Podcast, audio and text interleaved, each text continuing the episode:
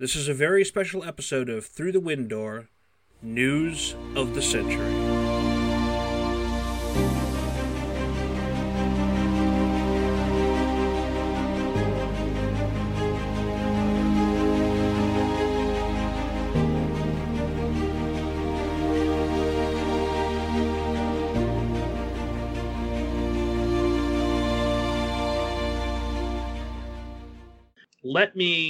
Take a, a sidetrack here and highlight one of the things that I found the most compelling. Not not necessarily the most compelling, but that I liked compelling. that yeah, Oh, that, that I like the most oh. about this book. Obviously, we can completely understand how Abigail is able to accept that there is a version of her child in front of her. She has seen Charlie presenting as female, very likely in the past. And so, therefore, I mean, and it, she's even still wearing her father's hat. Hmm. So, and she has been through everything that she has been through, lived in the future, had a child, and been through all of the same events that we have seen so far Secret Rooms, uh, Mhm. Steamheart, Unci- a version of Uncivil Outlaw, excuse me, the version of Uncivil Outlaw, rather, because this is Century now. Mm. yeah. I want to go back to Uncivil Outlaw, but that's for later. Carry yeah, on. exactly. So she is very able to accept all of this. She and James have already done so much exploring of alternate timelines, alternate worlds, all that stuff. They are ready to deal with it. The MVP for this story is Catherine fucking Holloway because Ah, she has not experienced any of this. She's barely experienced some of it by the time Charlie and the Doc come forward and try to fix the events of Uncivil Outlaw. But mm, when a version of her meets Charlie back during the days of Weirwood, and Charlie has to navigate the experience of explaining, look, there's things I know, and I can't tell you how I know them, but please believe me when I tell you these things. And Catherine is able to take all of that on board with no experience except for, hey, weird things exist because the goblins exist. That shows a strength of spirit and intelligence. Some of this other stuff just wouldn't work if she wasn't able to take this stuff on board. First during the uh, interception timeline, and then during the Save the Tiger timeline. I just want an audio clip of Maya quoting James Stephanie Sterling and just going, "Thank God for me." like, just Yes! And on that note, I actually have a special treat for everybody. Thank God for me. Many thanks to Maya for being a mensch and recording that for us on short notice. We've talked about like how Catherine had missteps that she was trying her best, but like ultimately, thank God for Catherine Holloway. Mhm. She nails it, this uh, story. It it just feels so in keeping, and uh, like one of my favorite moments with her is in when she is reading her letter to herself and it's a the answer that her father gave her that never sat right with her and that's such a Yeah, we, we don't even know what that was because we've heard her tell her story, but she Mm, hasn't talked about her father mm, in her past that I can recall. So we can only imagine that in our own Mhm. minds and perhaps draw a little bit of inference from Rebecca Wolverton's experience with her own father. mhm. But we don't need to see that moment. We can completely get it based Mm. on what we know Catherine's had to deal with through Mm. her the, the relation of her experience just making Weirwood happen to begin with. You know what? I am very glad that we have a scene with uh, Rebecca and Catherine and Nightfall of the Wendigo because they Mm. like just thinking about it, it's like, man, we need a scene with them. And then I remembered we have had a scene with them. Um, so yeah, man, it there's so much insight that you get into the various characters in this that in many respects it's a very focused story because you're just like you're following two people Mhm. for pretty much all of it, or the majority of it rather. But the people they interact with, it just shows like hidden depths to them. That's the Mhm. like that's what you get to I think all of the characters because they aren't the versions of these characters that we have seen, but they always feel like a version of them that yes, Wendigo, I know, I'm like it's good, isn't it? Just He's- settle down. Yeah, exactly. Um, we're, we're, we're getting to it. Just yeah. just be patient. but like just things like how the trio timeline with how they all have they're all named a different name because they've taken on a Mhm. different nickname but they each have in this past in this version abigail wanted to be a history teacher which we saw that she would eventually become and how in the right context that's something she would always lean to it wasn't just in exceptional circumstances and the thing that like blew my mind but also sort of brought it right back together because it felt so right was James wanting to write, wanting to Mm. be an author. And I thought, yes, that feels so perfect because that's one of the first things that we learn about him in the definitive edition of Secret Rooms is that he was captivated by that thing. And you never By think about it. Yes. Yeah, Yeah. Yeah. you never think about this that that like that was something that we didn't see him touch on. And then when you see the James that we've been following from Century finally sort of see that other part of himself that he had buried and like just as a result of Lucy's death, it's hidden depths. That's so rich. I think it's a wonderful opportunity to see all of this because Mhm. Alex, in true fashion of a time travel story, is getting in before Marvel and he's doing What If first. It's wonderful, but it's so bittersweet because Yes. you know that these are hidden depths that have been paved over to some extent in the timeline that we know. And Can Can you just imagine for a moment Charlie doing her own version of the Roy Batty monologue from Blade Runner? About every- Oh, Like, uh, obviously, Charlie's not dead, but but she mm, has seen so much that nobody is else is ever going to see. She has experienced things that Doc hasn't seen because she's often the one going in and interacting the Mm. most with what's going on, particularly once Doc And- um, is no longer a part of the picture. this is too much, but she's a child of the digital age, and it's almost like it's such a true experience that you are taking on more information, more realities, more perspectives than any human was ever designed to experience. Yeah, this, this is someone someone wrote recently, and it was included on the Discord that the problem with Twitter Mhm.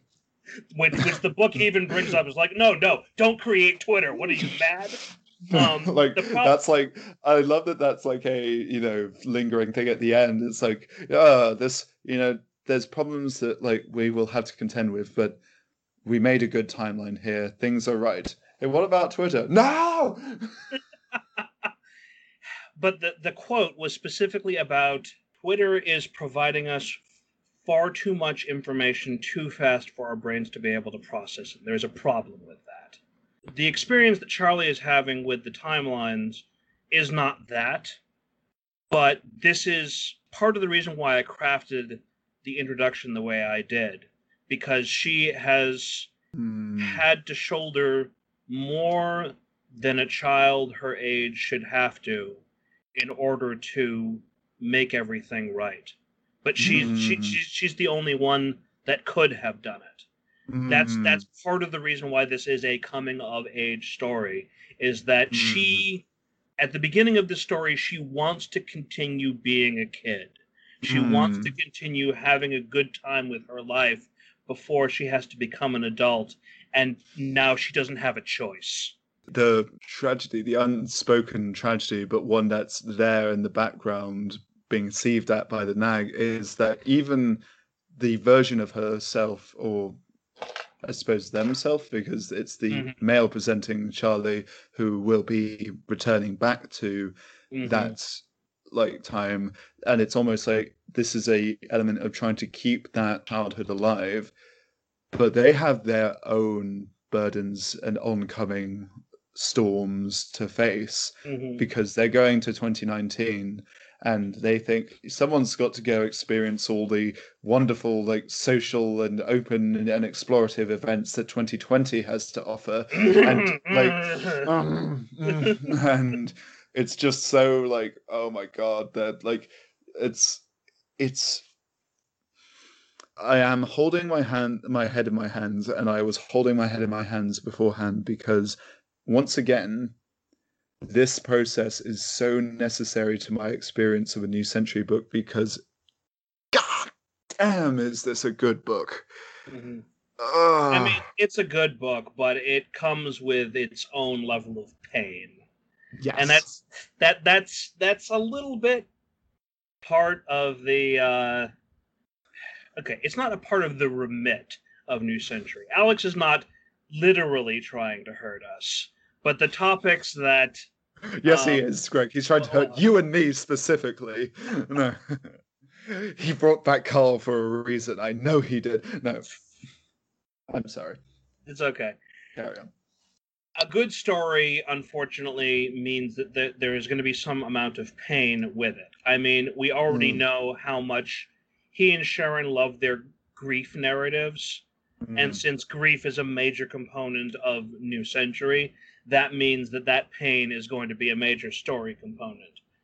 It's almost a relief to a certain extent that yes, Charlie Charlie Harry Gray is going to go back and have to deal with 2020 and all the Hmm. things that we know people in 2020 have to deal with because you Hmm. and I have lived through it. But at the same time, we're also glad that a version of Charlie gets to do that because at one point, female Charlie is reflecting on her friends and how she's worried about how they're going to cope Oh my world god. they're and what it's going to mean if she isn't around to help. There is now a version of Nickelback that she is never going to return to, and so therefore we worry about those version of her friends. At the Mm. very least, in this version of Nickelback, Charlie Harry Gray is going to return to them and perhaps provide the support that is going to be Hmm. To some of them in the storm that is coming in their world. Wait. Everything you just said absolutely like I think true and holds merit emotionally and thematically. But I have a sort of time travel wrinkle to consider. Okay. You mentioned that there is a version of Nickelback that Charlie Penrose, female presenting Charlie, can't return to, the version that she originated from, and you worry about the friends that she worries about. But does that world still exist? Well, okay. So you remember the charts Yes. that um, Like, Alex and and, just and Jesse came up. to the corkboard with all the strings attached. Yeah.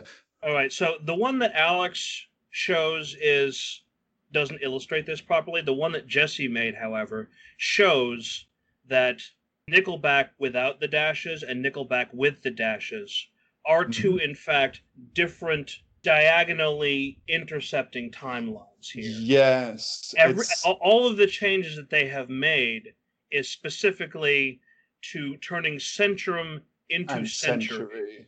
Yes. But Mhm. okay, and this this is. This oh no, I've gone cross-eyed.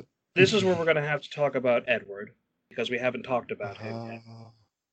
There is now a version of Nickelback that doesn't have a Charlie, that doesn't have an Edward, that doesn't have an Abigail, and that Mm. Abigail itself has been completely wiped out because it's part of the the single timeline that Charlie and Edward have altered at this point.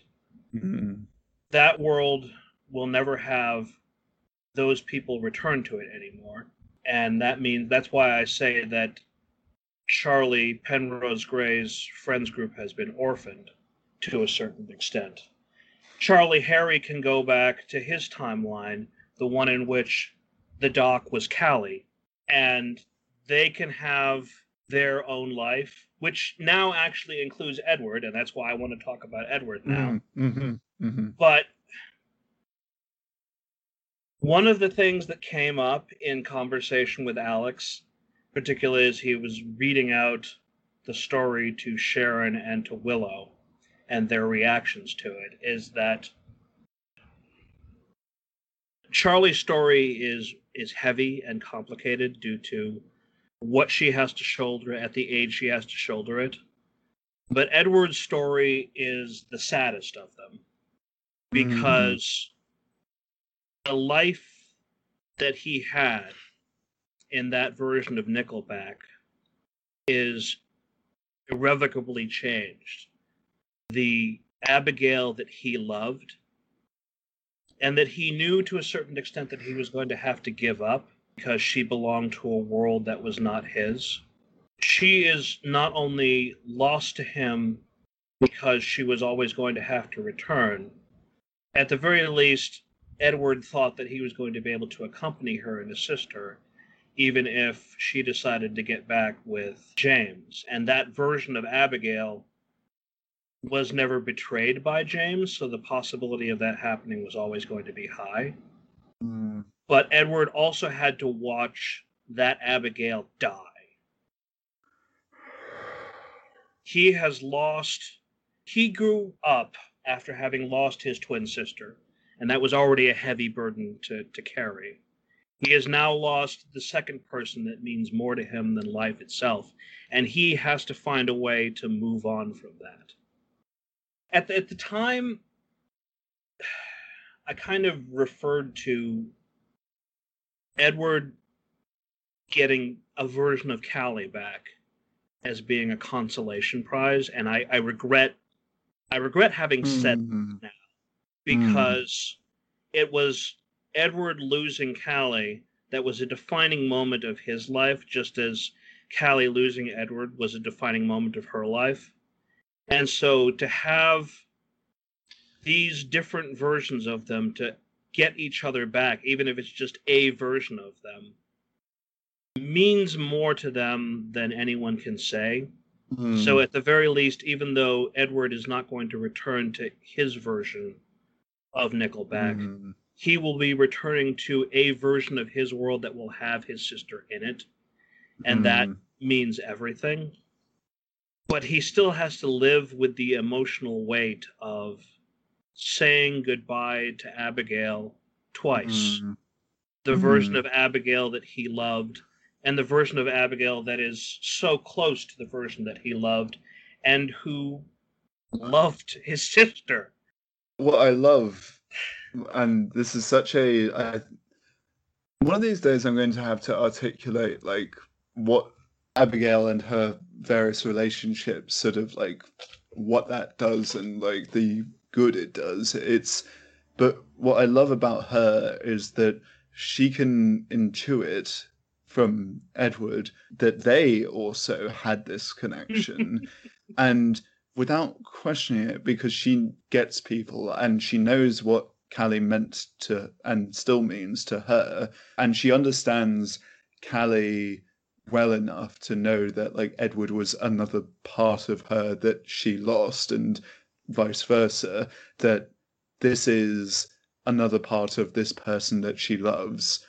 So of course she kisses him and like without having lived that she's she's able to see fourth dimensionally emotionally because she is able to not only do that for and, and i mean that like she's not able not only able to do that for edward even though it's like you know another thing but it's just such an appreciated gesture for her to do. And it's not just a gesture it's deeply felt. But mm. not only in that instance she's able to say to charlie harry gray you have done so well and charlie harry gray says but i didn't do any of that and like Abigail mask, yeah, yeah, like but she didn't do anything. like that did come to mind, but like but Abigail means it, and she says that like I know that you would have like, mm. and she says that with a certainty, and we also know that he would have. Abigail is able to see into other worlds. That is her power, her ability, mm. and she's able to see possibilities from that. It's a defining. Oh my god, you're right. The eye and everything like yeah. that. Like it, it mm-hmm. na- almost naturally cleaves to her exactly person and personhood. Yes, and she argues in favor of keeping those worlds open because she sees potential she is able to consider potential and this is abigail who has grown like uh, over 17 years and uh it's abigail is such a wonderful wonderful character like this is hmm. let's get back to edward because that was but it was so necessary Yeah. to have that hmm going back to Edward and everything about him, like again, Alex was not satisfied with just doing the one hi dad or hi mom where like we've seen Edward, we like Edward, and it's like Mhm. oh like another back to the future. I love that this person's motivation for time travel is time travel stories because that's what motivated Alex to write this story. It's what motivates us to be like, yeah, time travel.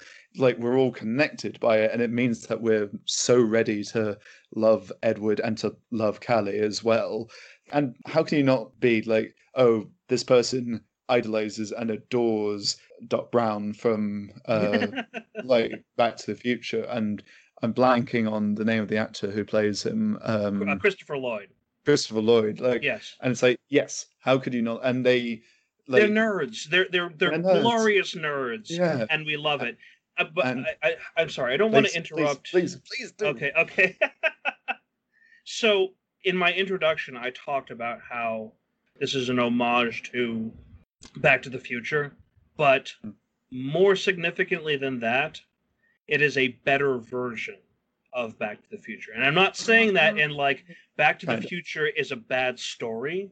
There's two stories that are going on here. Comparing them is like trying to compare apples and trout, you know? Yeah. And a lot of Back in Time and Space has to be built off of the larger narrative, whereas Back Hmm. to the Future is its own contained thing. And you can watch that from beginning to end without watching any of the sequels, and you can get Hmm. the gist of what happened there. Mm. When I say that Back in Time and Space is a better version of Back to the Future, I'm referring to the fact that Back to the Future was made in 1985 and had two white protagonists, both of them men Mm. now we have genderqueer Charlie, and we have Doc Edward, who is biculture Hawaiian, but apparently is Mm. also the result of many generations of the Penrose family marrying non-white people. And that's part of the reason why we love it, is because this is a Yes. this is a modern story, and it Mm. does things better by including modern diversity. in it. And and it's just such a good thing because like it's good that uh, you see that this is something that like because you have like this is a version of the James Penrose like descendants line that resulted from him marrying Rebecca. And I love that detail that they say that like she's smiling in that photo and the Mm. acknowledgement that that's a rarity because of like the length of time a photograph is needed. It really puts into perspective. But like you have these very like some of the most sort of like british in temperament like in the like all the positive things that you wish that you know british people could carry the like the ideal version that we talked about in a recently published episode with calvin wilson like the Mm. ideal that we want without that like shit like uh, sort of clinging to it and it's like look at this beautiful like sort of what's happened over time that when James is able to see that he shares with Rebecca like look at just how wonderful this is and it's like that's a hope. That's what you want. And Mhm. it's lovely. It's looking forward and looking at progress and evolution and the diversity of it all with a smile. Nickelback is not the brightest timeline no. because it has Trump in It it. ha- Mhm. It's, it's a version of Earth that is very close to our own. We know Mhm. what's going to happen in 2020, and we know it especially because the NAG fucking confirms it. Mhm. Um, straight from the horse's mouth yes, yes, and we know from everything that Abigail tells us that the events of Nickelback's world are very close to our own, and that makes us relate very heavily to all of that. But it's nice to believe, it's nice to think about the possibility that, in some cases at least, the tragedies that are present that shape the world in New Century, that shape the world in Centrum slash Century, mm-hmm. turned out differently in Nickelback to some degree to the better. Mm. I mean, we don't see all ends, unfortunately. Mm. We don't see what the Arlingtons had to go through in the version of. Nickelback. And it's probably just as well because this story already has too much weight to it. The story of the Arlingtons might not have turned out very well in Nickelback either. Mm. But you gotta take your hope where you can. And that, again, is one of the founding tenets of New Century. Yeah, just seeing Toby like trying to high five me and just like gesturing yeah. wildly at the camera. You can't see this, but it's like this is this is why I like the fact that we're actually doing the video thing now because there's so much more stuff that we can see and respond to each other on. It's and that's absolutely absolutely it. This is why I love this because like there's so many roads and things that we can pursue with this and like things that were set up that were followed through. But like i think between us we get at the like themes and uh, ideas of this book because you're so right that like hope is ever present in new century. That like that doesn't mean it isn't the abundance of bright realities. Hope is that thing that you give your like to quote Tyra to that you give yourself in like the darkest of times and this is proven because it's not something that is only there in like these brighter alternatives even in the crapsack timeline the mm. timeline mm. that is like officially called crapsack where mm. so much has gone wrong that world isn't without hope you see it Annie and Catherine are still fighting. It mm. may be with a certain acknowledgement that there's not much like hope left, but it doesn't mean that it's all gone. Yeah, for a while, you think that like Annie is sort of drinking to forget all of this, but she puts the bottle away. I believe she herself like puts it away, like as the conversation turns towards what they plan to do, that like what they still have the resolve to do, that even in the darkest timeline, whether it's out of spite out or out of your own determination or just that need to be of help to others and to the people around you to keep carrying on, that hope is ever present and ever developing. Yeah, but at the same time, we're also glad that this isn't actual. I mean, we don't know that. There could actually be an alternate timeline where things did happen this way and that does exist out there. Mm. But the hmm. important thing about this story is that all of the potential we see mm. is hmm. all through changing time and not not space.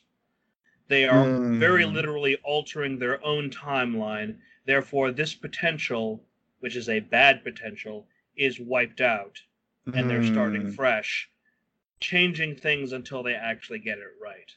Maybe yes. somewhere in the infinite universe of possibilities, the crapsack timeline lives on, but at the very least, this one have doesn't. to live in a world. Yeah, exactly. Mm-hmm. Yes.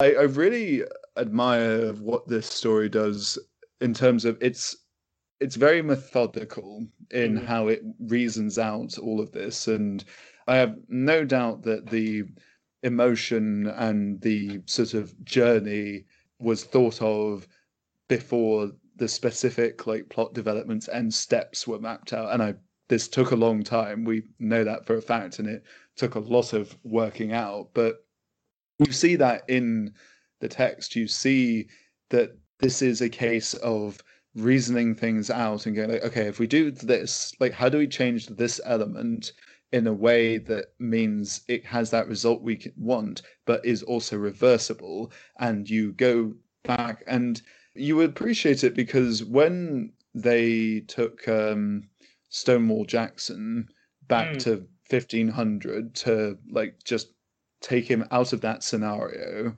my head was wondering like, oh crap, this is going to go wrong. When they try to go back, like Stonewall Jackson will have been killed by the time they Mhm. go back, and there's something about that, and like because drama, because development. But that Mhm. doesn't happen. It is They they take that into account. Mm.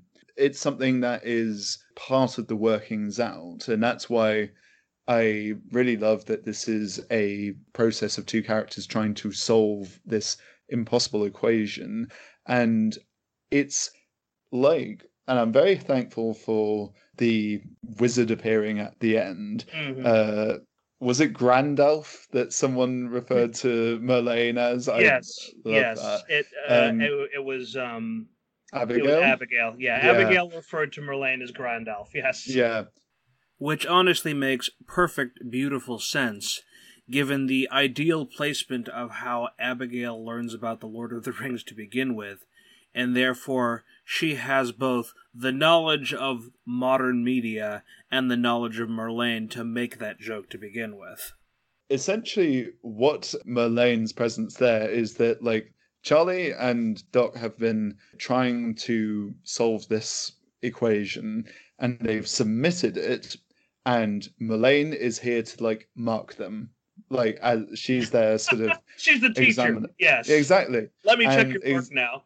exactly and she gives feedback on it and it's sort of uh, you referred to something that Alex had said that uh, the wise are not all knowing, and how like they go like, "Why didn't you tell us what to?" And Monet like, "Because I don't know everything." Like Mhm. she's there to provide answers or something that like wisdom, but she is not like all knowing. What she provides at the end, I forget exact wording of certain things, but it's essentially an acknowledgement that like the destination they've arrived at is not a perfect solution. Suffering still happens. It, it almost seems predetermined that it has to happen. yeah, the costs, sacrifices had to be made, Mm, and the only question is who's making the sacrifice. yeah. Essentially, it's a case of is this something that like you're content to live with, to move forward with, and the the problem because you think that they'll know that they've done something that has resolved their problem when they're able to go to the future and that blackness that void no longer Mhm. exists. But in this course of events that void was still in the future. The problem still exists like and i like that the destination of this isn't a neat conclusion where everything is fixed from this point forward. You've carved the future and just because it's not perfect doesn't invalidate it. You have done your best and that is enough. That's so that's such a meaningful and like positive message to have in a media especially like a time travel story where like so often the idea is to find a neat conclusion but like that's not what life is it's messy and sometimes it's just about where the chips lie and Mhm. trying your best to put them in a place where you can deal with it. So there's two things out of the stuff that you just said, and I'm going to tackle Oh, yeah. in order.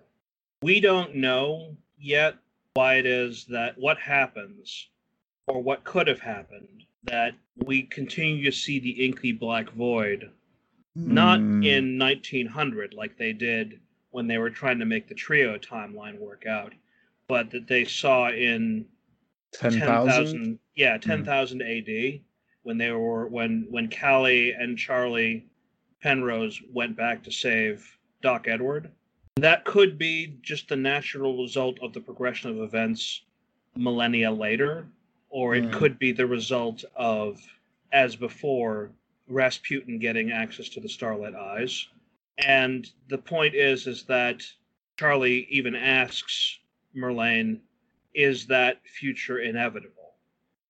And she says, Mhm. no, it's not. And, you know, does the thing where she transfers Abigail's shield from Edward back into Abigail herself, into this version Mm. of Abigail, since her shield is still inside the quartet of uh, Doc Callie's machine and everything like that. Mm. But it's also an acknowledgement of the fact that Alex himself doesn't entirely know how this is going to turn out. This story, this overarching narrative has already changed multiple times just over the course of phase one by including Princess Thieves and those other stories and changing the order of everything and the way that the stories of Uncivil Outlaw and Stone Spring Maidens and Panther Soul, the way all of those stories have changed as well. He started one way with the story and it ended up in a completely different way to echo like the ongoing narrative of New Century and the words that Thomas Arlington uses in Arlington, which we are still doing our shows on and everything like that. Wibbly It's- wobbly, New Century Wentry. yeah. The point is is that the fight is still ongoing, but at the very least, the way things have turned out now, we feel like there's actually a fighting chance to make Mm, sure that this reality does not die. Yes. And you're absolutely right that one of the conclusions of this story is that they can't completely fix this setup Mhm. because again sacrifices still have to be paid they can only get to a place where it's good enough where hope Mm. is still alive and the most hope is still alive because they have their heroes with their agency and their powers and their knowledge now to go forward into the rest of new century to try and solve all of the ongoing issues that it has and everything like that Mhm. there is there is a potential way that they could have fixed everything. They lampshade it midway through the story itself. I'm not going to talk about what it is because as alex talked about recently on the discord with all of those videos going on there about like how do you fix saw? How do you fix this thing where you view the story as a puzzle to be solved, that's not what stories are about. You're completely missing the point. Yes. And part of the point of this story in particular, which you don't necessarily get first time around, but it, wh- that I'm very glad that this is the conclusion that it came to, is that the solution to back in time and space is such that it preserves the integrity of all of the stories we have read. Hmm. Uncivil Outlaw, all of the rest of that stuff is a result of the choices that Edward and Charlie made. So Mhm. none of that is invalidated. None of our emotional journeys are invalidated because those Mhm. worlds don't exist anymore. And that's a way of telling that story that I prefer rather than having had gone through all of this, you and I having talked about all of these stories and now they no longer exist. Oh yeah, no, That that, that, absolutely. that would feel that would feel like a step too far. almost. Yes, one hundred percent. I'm so glad that this was the direct because this was my next thing that I wanted us to get to. Mm. That was a mind like this. This is all like it's not just like a oh man this twist, but like oh man this twist. Well, like just this idea of it was always there. Like uncivil outlaw. I Mhm. They skip I've- over it so quickly. They make one line about how suddenly Jeremy looks 10 years older. And the whole time, No, they don't say that. Oh my god, Yes. you're kidding me. No, oh my I god. went back and looked at that moment. And it's the two of them. Alex, you son of Jeremy a bitch. is- Jeremy isn't 10 years older, obviously. They've come from a timeline that happened very recently after that sequence of events. But that version of Jeremy is still carrying the weight of knowing this is how he acted in his past and it resulted in Proud dying. He is not going to fuck it up this time. So that's what we're seeing in that expression written Mhm. all the way back like a year ago in our time that we know now that Alex was going to include in this story.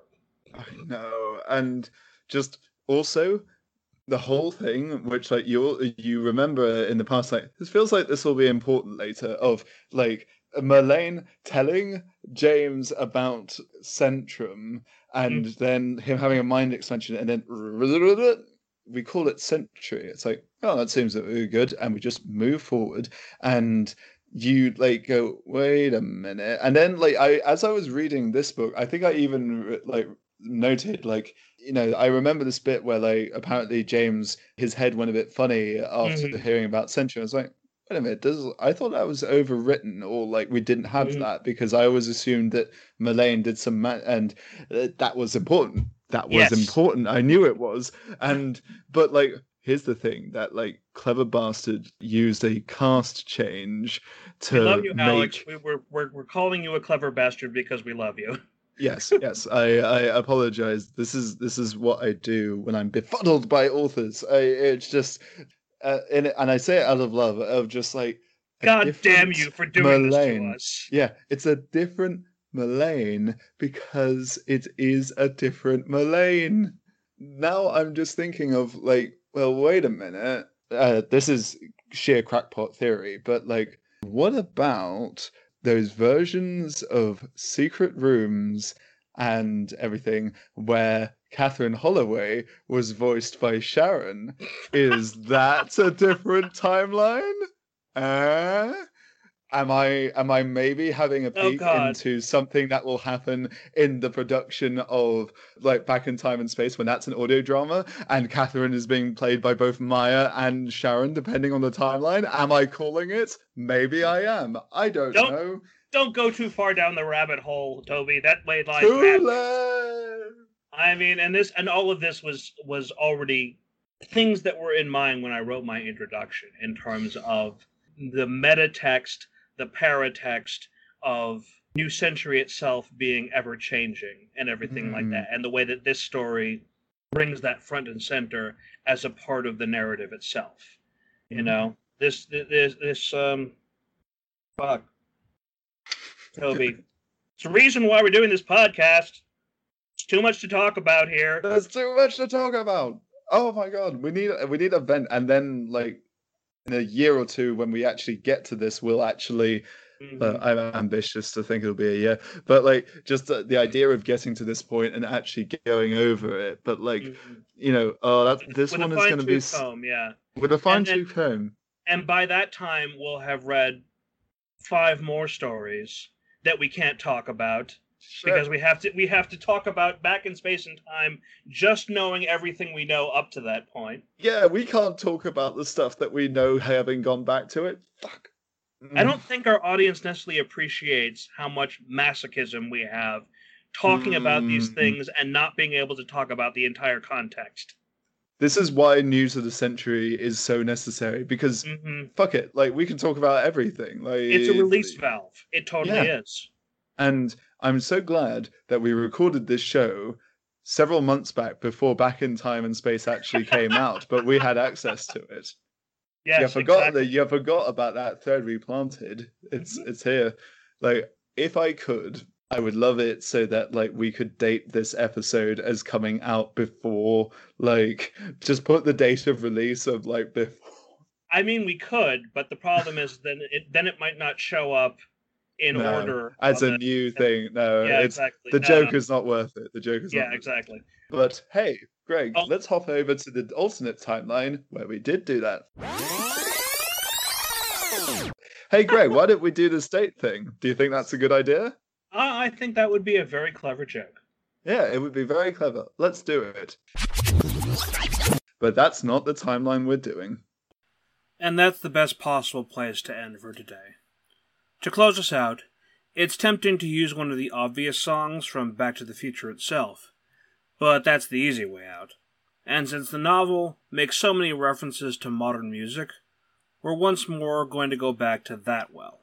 There are a lot of artists invoked in the book that I am familiar with, but never heard, or at least not the albums mentioned, since Regina Spektor is someone whose work I've heard on a couple of occasions through my life. And since the brand of Through the Window is music that has a personal relevance, I should keep up with that theme. I never owned a Talking Heads album, but you can't grow up in the 80s or watch media from the 80s or even watch media referencing the 80s without coming across this track more than once in your lifetime. This is a quintessentially 80s song, in the same way that you might think of Ran So Far Away by Flock of Seagulls, or Oh Yeah by Yello, or Girls Just Want to Have Fun by Cyndi Lauper. It was named by NPR as being one of the 100 most influential works of the 20th century, and is also known as a work that helped shape rock and roll. For myself, I can't help but listen to the chaotic lyrics of the song and not find patterns in the chaos that make me specifically think of Back in Time and Space. That fact itself being highly appropriate for the story we've been talking about. So until next time, listen to this brainchild of David Byrne and Brian Eno talking about Once in a Lifetime.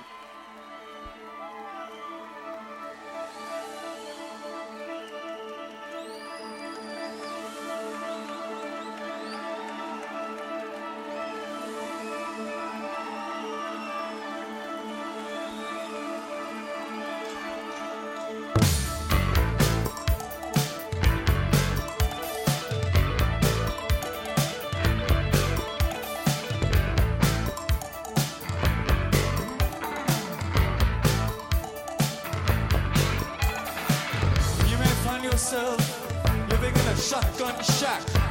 You may find yourself in another part of the world. You may find yourself behind the wheel of a large automobile. You may find yourself in a beautiful house with a beautiful wife. You may ask yourself, well, how did I get here?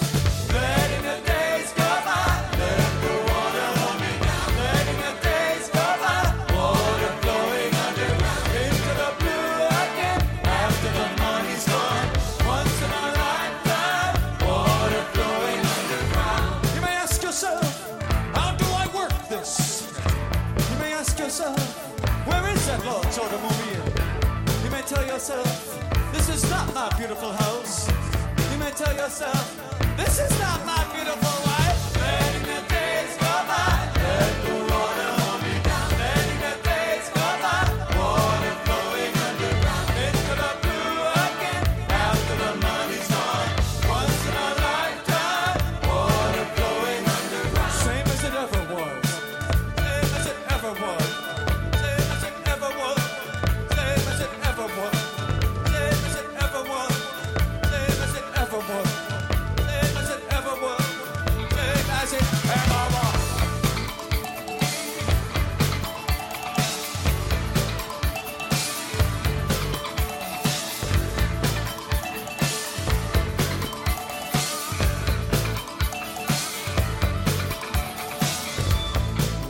Offer? What of a move? There is water at the bottom of the ocean. Remove the water, carry the water. Remove the water from the bottom of the ocean. Letting the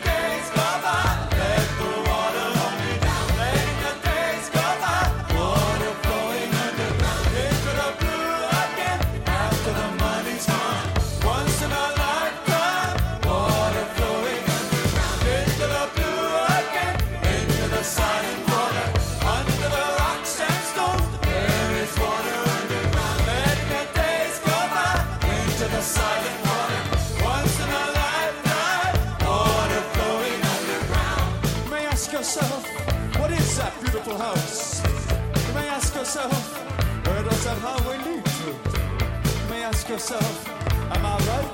Am I wrong? You may say to yourself, my God, what have I done? Letting